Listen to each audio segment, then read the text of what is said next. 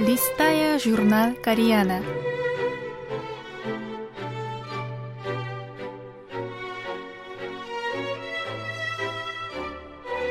Дорогие радиослушатели, в эфире рубрика «Листая журнал Кориана», в которой вы можете послушать самые интересные публикации журнала Кориана, издаваемого Корейским фондом.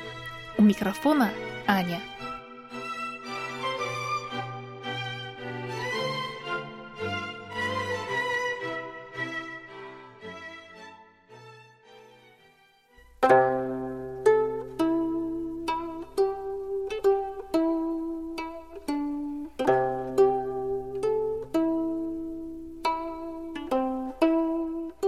На страже вкуса неторопливости. Часть первая. Автор Пан Михан. Репортер культуры еды газеты «Хангёре».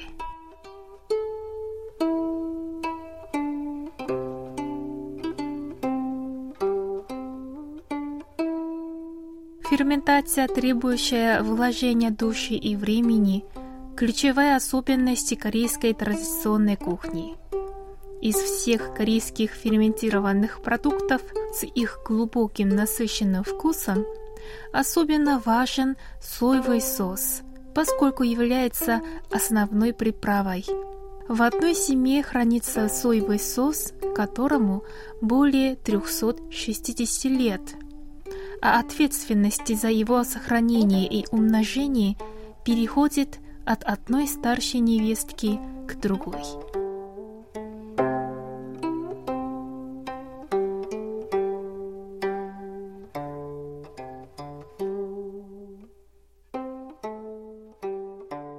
У нас тут, в захолустье, и похвастаться особо нечем, а вы сюда столько добирались. От облика госпожи Кисундо веет элегантностью и добродушием, как и подобает Чунбу, старшей невестке семьи родоначальника клана, а ее слова, казалось, пропитаны насыщенным вкусом тенджана, пасты из ферментированных соевых бобов.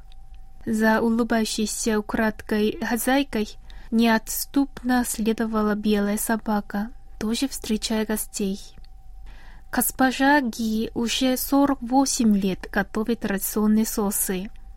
Этот труд получил признание в 2008 году, когда она была объявлена мастером традиционной корейской еды под номером 35.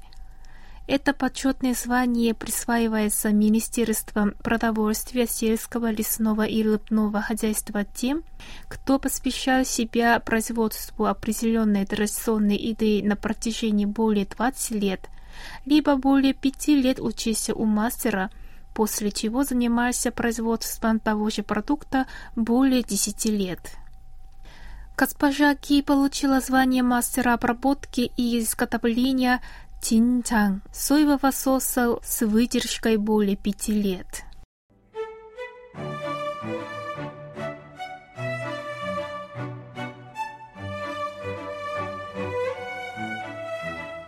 На просторном дворе дома госпожи Ги, расположенном в Тамяне провинции Чоланамду, на специальном помосте выстроились, словно хорошо обученные солдаты, более 1200 глиняных чанов. В них вызревают разнообразные соусы на разных стадиях ферментации. «Хотите понюхать?» – спрашивает меня госпожа Ги и подводит к одному из чанов. Открыв крышку, я наклоняюсь, и из чана поднимается чудесный аромат, в котором к запаху плесни – характерному для ферментированных продуктов, примешивается необычная сладость.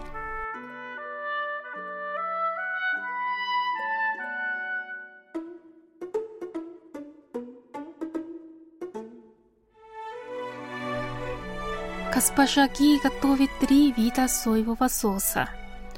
Чонджан – легкий соус со сроком вызревания в пределах года – используется, когда готовят прозрачные супы.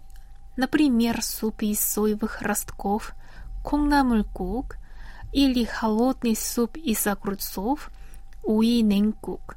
Чунганджан, которые вызревают менее пяти лет, более темный и соленый. Его добавляют, когда маринуют мясо для пульгуги или готовят чангджурим, мясо, сваренное в соевом соусе. Самый насыщенный по вкусу и цвету пятилетний тинджан используют, помимо всего прочего, для приготовления юкпо, вареная говядина, и жареного в масле печенья якуа.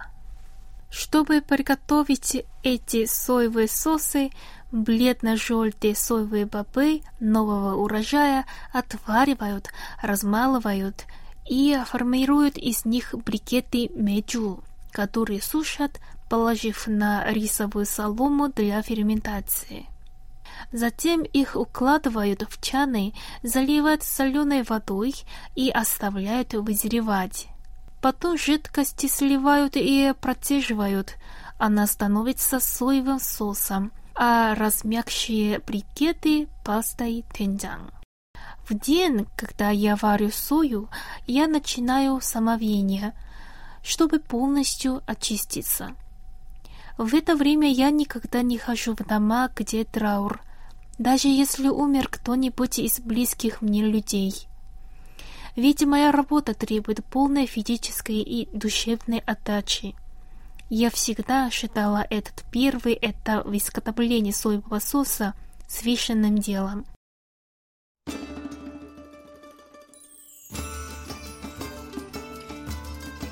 Многолетняя преданность своему делу сделала госпожу Ги известной и за границей. А во время визита в Корею президента США Дональда Трампа в 2017 году на торжественном ужине в Голубом дворце подавали говяжьи ребрышки, маринованные в семенном соевом соусе, который хранится и пополняется в семье мастерицы более 300 лет. Поэтому о нем заговорили даже в прессе.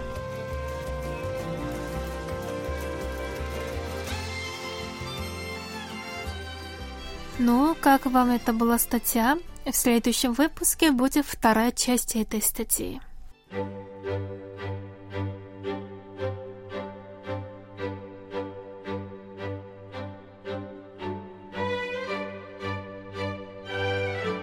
На этом я прощаюсь с вами. Желаю вам хорошего настроения. До следующей встречи.